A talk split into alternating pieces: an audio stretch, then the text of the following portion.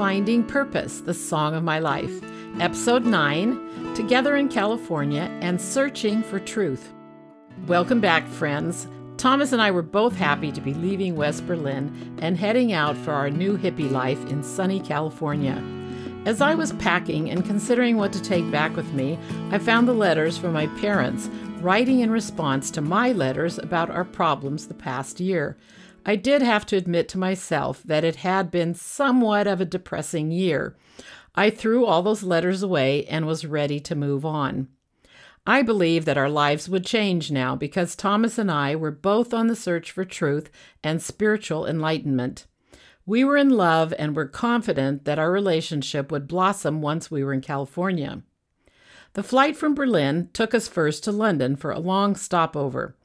This was like coming full circle, where I had started my Europe trip and later had received Thomas's letter there, saying that he loved me and wanted me to return to Berlin. Now, our arrival in London would mean a new beginning for Thomas and our first travel adventure together. From the Heathrow Airport, we took the train into London and then the underground tube to Piccadilly Circus, where all kinds of hippies and mod people hung out. I had been there with my sister, so it was a familiar area for me. First, we went into an Indian dress boutique and I tried on a few long embroidered dresses. I was considering which one to buy when Thomas said I should just put a couple of dresses in my camera bag instead of paying for them. I was nervous about doing that, but he was very convincing.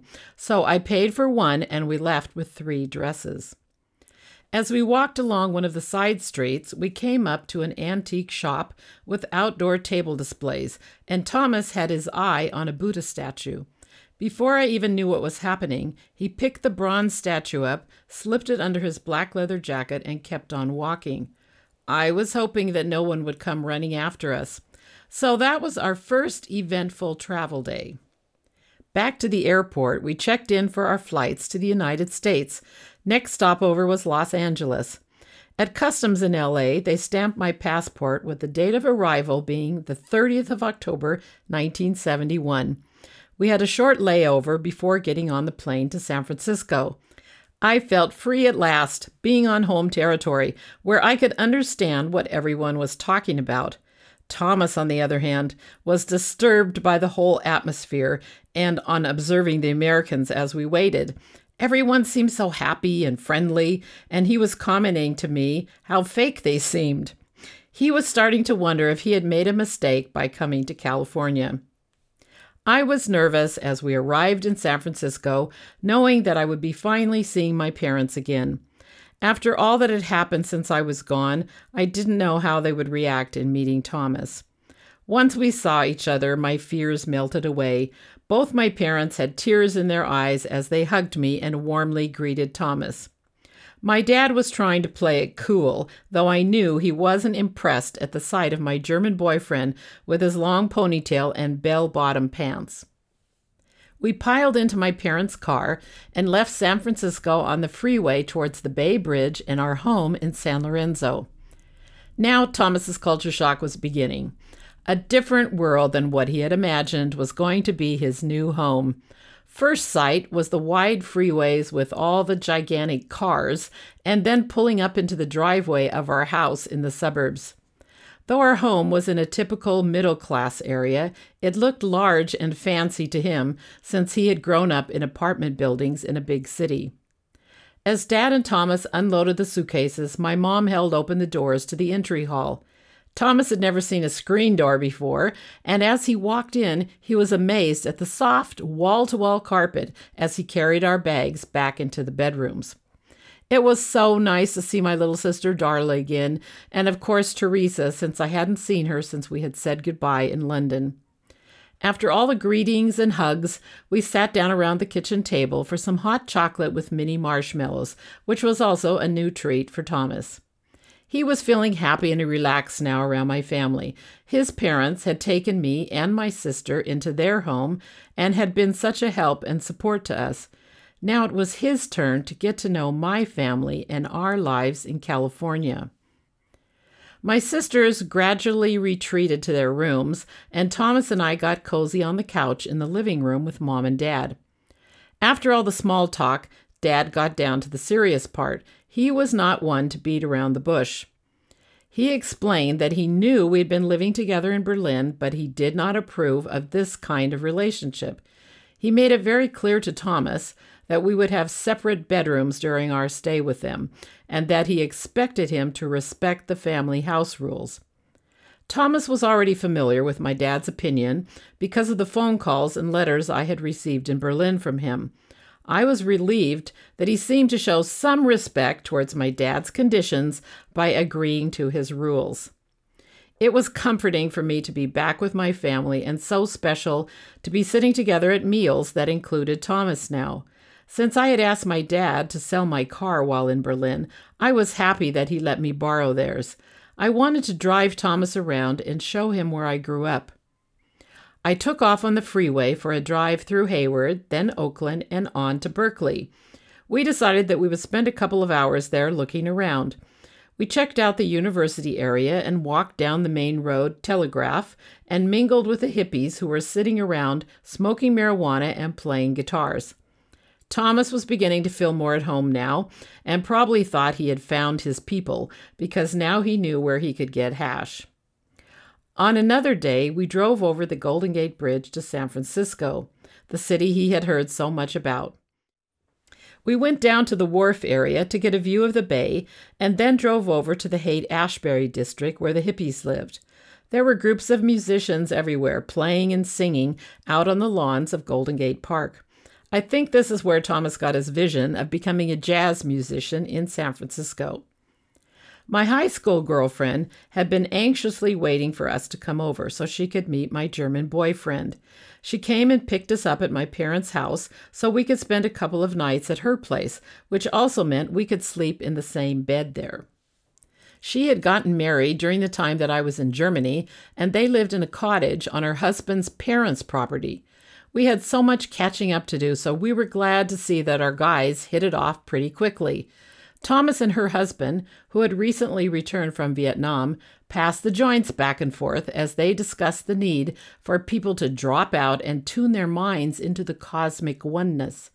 Thomas got out my guitar and played some meditative melodies that created the perfect atmosphere for our first spiritual evening together.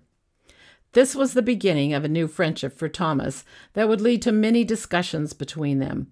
One main topic was the importance of dropping out of the traditions of the establishment and finding your own truth. This mainly meant for them experimenting with drugs and not having a 9 to 5 job. My girlfriend drove us back to my parents' house a couple days later. Good thing that my dad didn't know we had been smoking dope at her house. Thomas was content now, knowing that we already had friends that were on the same wavelength as us. At home, things started to get tense. My dad was wondering when we were going to look for jobs and get our own place. He was specially worried about me because I didn't seem to have a plan for looking for work.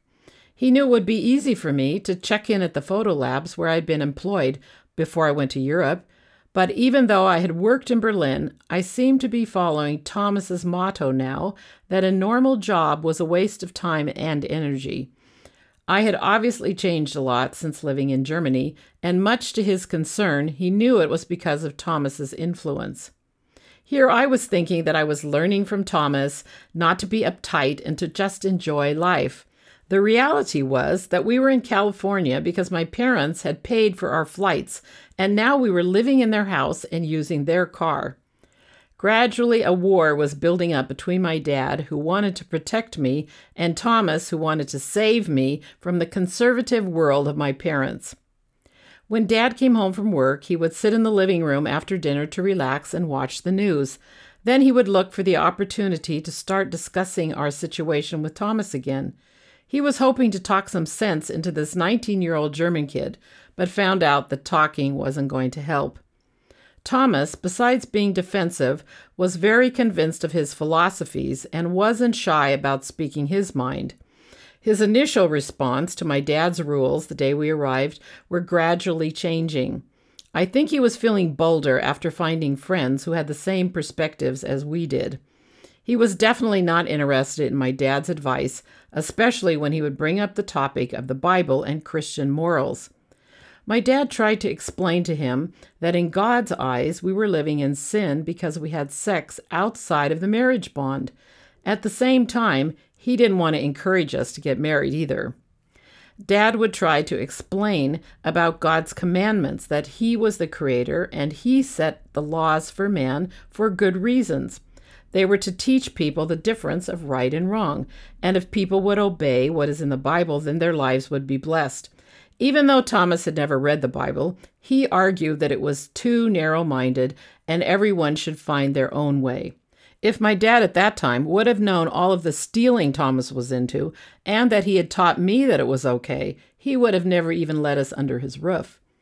As it was, their discussions turned into heated arguments, and I could see it was making my dad very frustrated and angry.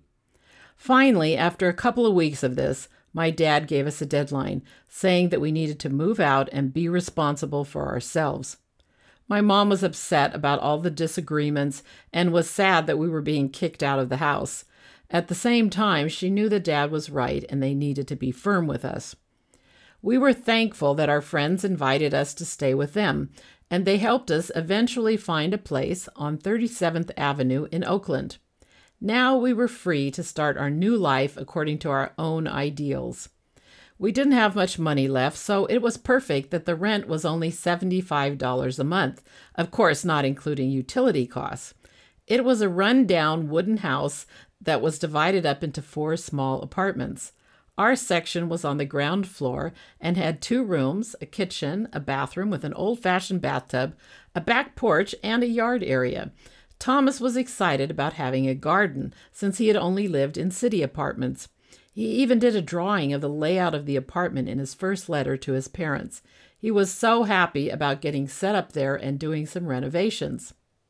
To start with, we decided to paint all the walls and the rough wooden floor white because we believed this represented holiness.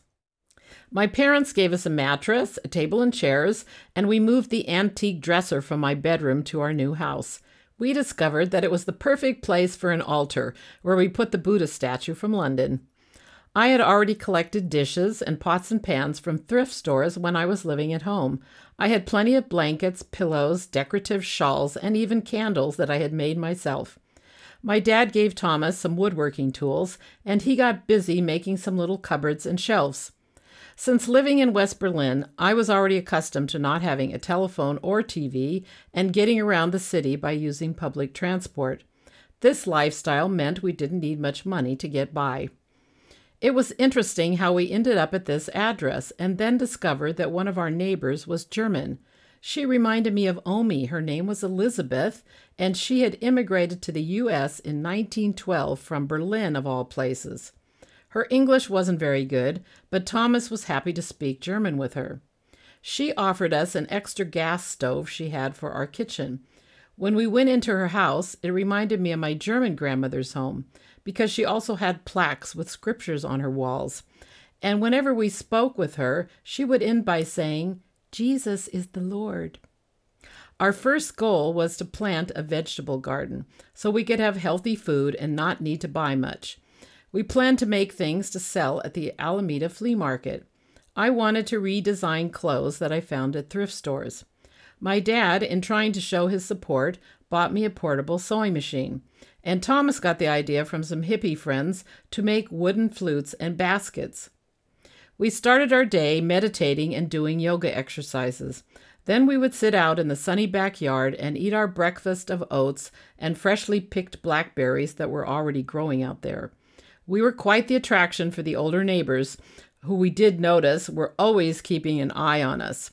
If you can imagine their view of Thomas with his long hair, no shirt so that he could get a tan, and sitting cross legged in the grass weaving baskets. If I wasn't in the house sewing, I would also be outside crocheting little hats to sell. I also made Thomas a shirt and pants out of white linen and embroidered some Egyptian symbols one was similar to a cross, and another was a lotus blossom that represented inner peace and new life. Sometimes we would have our friends over for home cooked meals with a soup of our fresh vegetables, home-grown bean sprouts on lettuce, and whole wheat flatbread with almond butter. I was collecting various herbs for special teas that I served as we spent late evenings talking about the latest book we were reading and playing the bongos, the flutes, the guitars, and my little Indian hand cymbals. I loved having friends over. This is something we hadn't done together in Berlin. One such book that we spent a lot of time reading and discussing was called The Aquarian Gospel. We thought it was fascinating because it told a mystical version about who Jesus was that was different than the story of Jesus in the Bible. Since we had become critical of our culture and society in general, we were open for new revelations. It was based on astrology, the idea that an Aquarian age had come upon us, bringing with it the need of a new spiritual gospel. One evening, after our friends had left, Thomas and I laid down on our mattress on the floor to go to sleep. I started getting a splitting headache like I had never experienced before.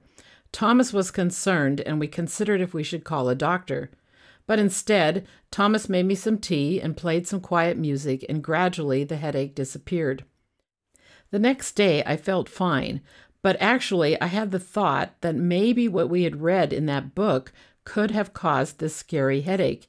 It seemed as though I had been attacked by something evil. So, needless to say, I didn't open that book any more. This wasn't the only strange experience that we had. Thomas, in his pursuit of spiritual knowledge, would go regularly to a shop in downtown Oakland that sold books about cults and Eastern religions. His regular habit was stealing the book of his choice by putting it under his coat and walking out. But besides that, he said it was spooky there because weird men would hang around him and ask him what type of book he was looking for. He told me that they were Satanists and were trying to influence people to buy their books and come to their meetings. In the meantime, Thomas had made a small cupboard for our collection of books, which we would pull off the shelf as we felt led. My Bible was also there in the lineup, but we never had an interest to open it. The hippie scene was being bombarded at that time with every kind of religious philosophy out there. Basically, we recognized that they all had similarities, but we didn't seem to find exactly what we were looking for.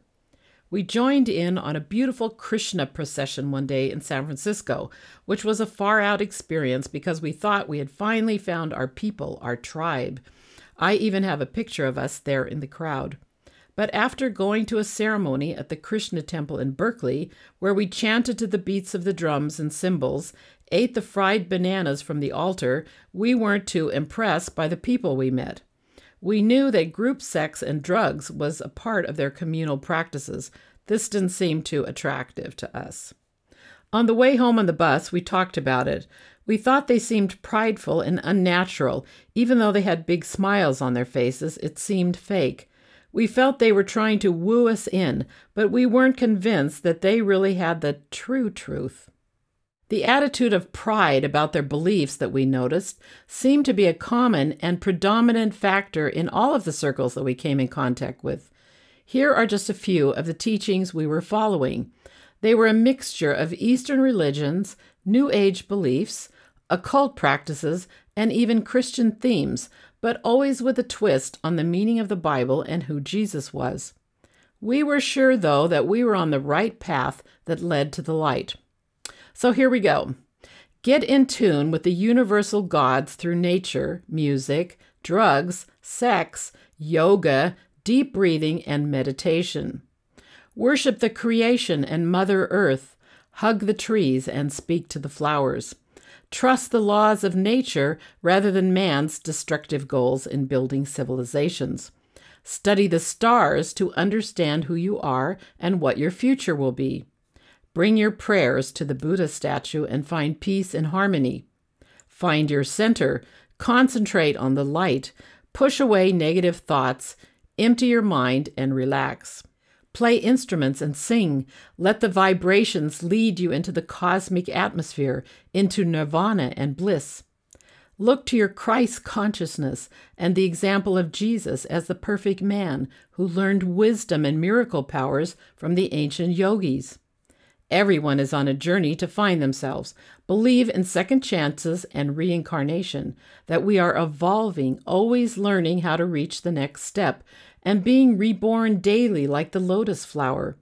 You must change your focus to find balance, eat natural foods and herbs to be pure and holy. Open your minds to the divine spirits, believe in inner healings of your mind and body. Listen to your heart, find your truth, follow your heart, love your neighbor, believe in yourself, repeat mantras to help you stay on the right spiritual path. Use your power of concentration as prayer to manifest your wishes and dreams. Find a guru or a coach or a mentor to teach you the way on your upward path.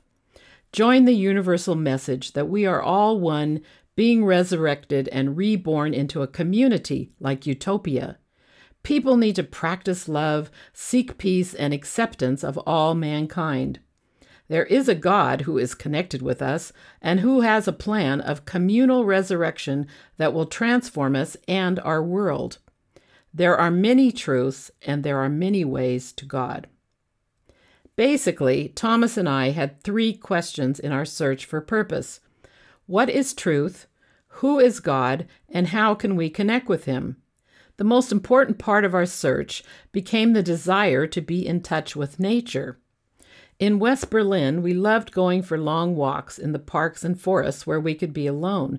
We always had special times of sharing and enjoying each other's company. Now in California, yet living in the city of Oakland, we had to plan such outings. One amazing trip we took with our friends in their car was to Zion National Park in Utah.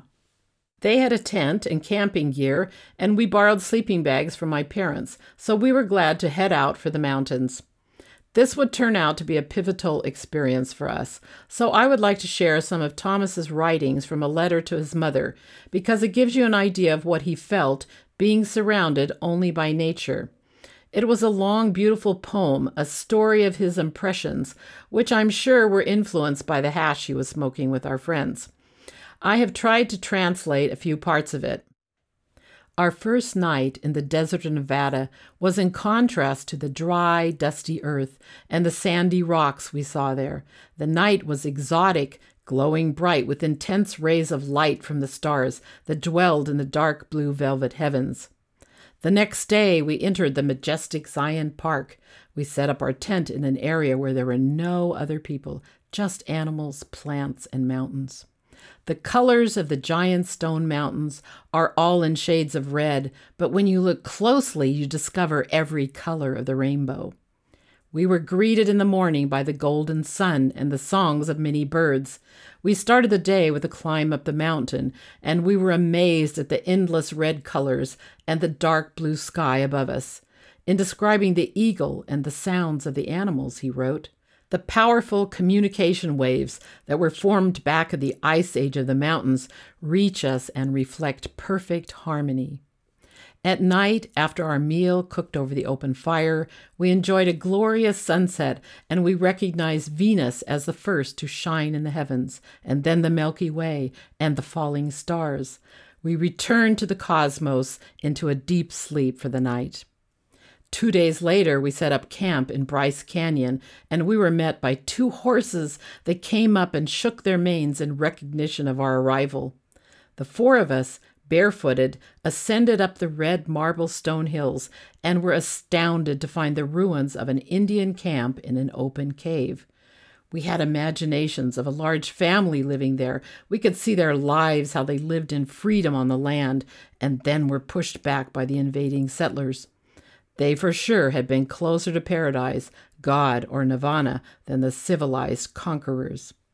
The highlight of our discovery was finding dried up corn cobs, a symbol of cultivation of the earth, working within the pulsating existence. This discovery was very moving. It was like a spontaneous connection with the Indian spirit. It seemed like an eternity as we knelt there in deep meditation. The next day, we traveled north and pitched our tent among a pine forest. Sitting around the campfire in the evening, a sudden cold wind came up. At first, we thought it was some kind of warning or a sign, but in the morning, we had our answer snow. Just hours before, we had all laid naked in the sun, and now snow. Our friends feared that we might freeze the next night, but Thomas the German knew what to do. We gathered branches to wrap around the tent for protection and then set up the cooking stove near the entrance. The tent got smoky, but at least we were all warm as we snuggled up in our sleeping bags. We fell asleep to the sound of the falling snow, but for us it was like the relaxing sound of the ocean waves on a sunny beach. The next day, we packed up and drove back to our private place in Zion. As couples, we decided to take our sleeping bags and go separate ways to find a place to spend the night. We arrived at the top of a hill with a spectacular view. It was as if we were on the ceiling of the world and yet in the center of the earth. As we sat there alone under the stars, we could hear the ancient melodies of the whole universe that echoed the sound of my flute. On the way home, one more night in the desert, the four of us watched as the moon and Venus almost looked like an eclipse. We sat in awe of the creation and felt like we were the only people in the whole world watching. Sadly, back to the real world, our vacation with our friends came to an end. Driving into Oakland, we felt like strangers now in a big, dirty, loud city. We were happy at least that we had a cozy home and a flourishing garden that waited us. It had been a wonderful adventure into the wilderness, and now we were filled with energy to begin forging new plans for our future. So, bye for now. Stay tuned to hear more about our adventures and check out my photo stories on Instagram. I have lots of pictures of our trip to Utah.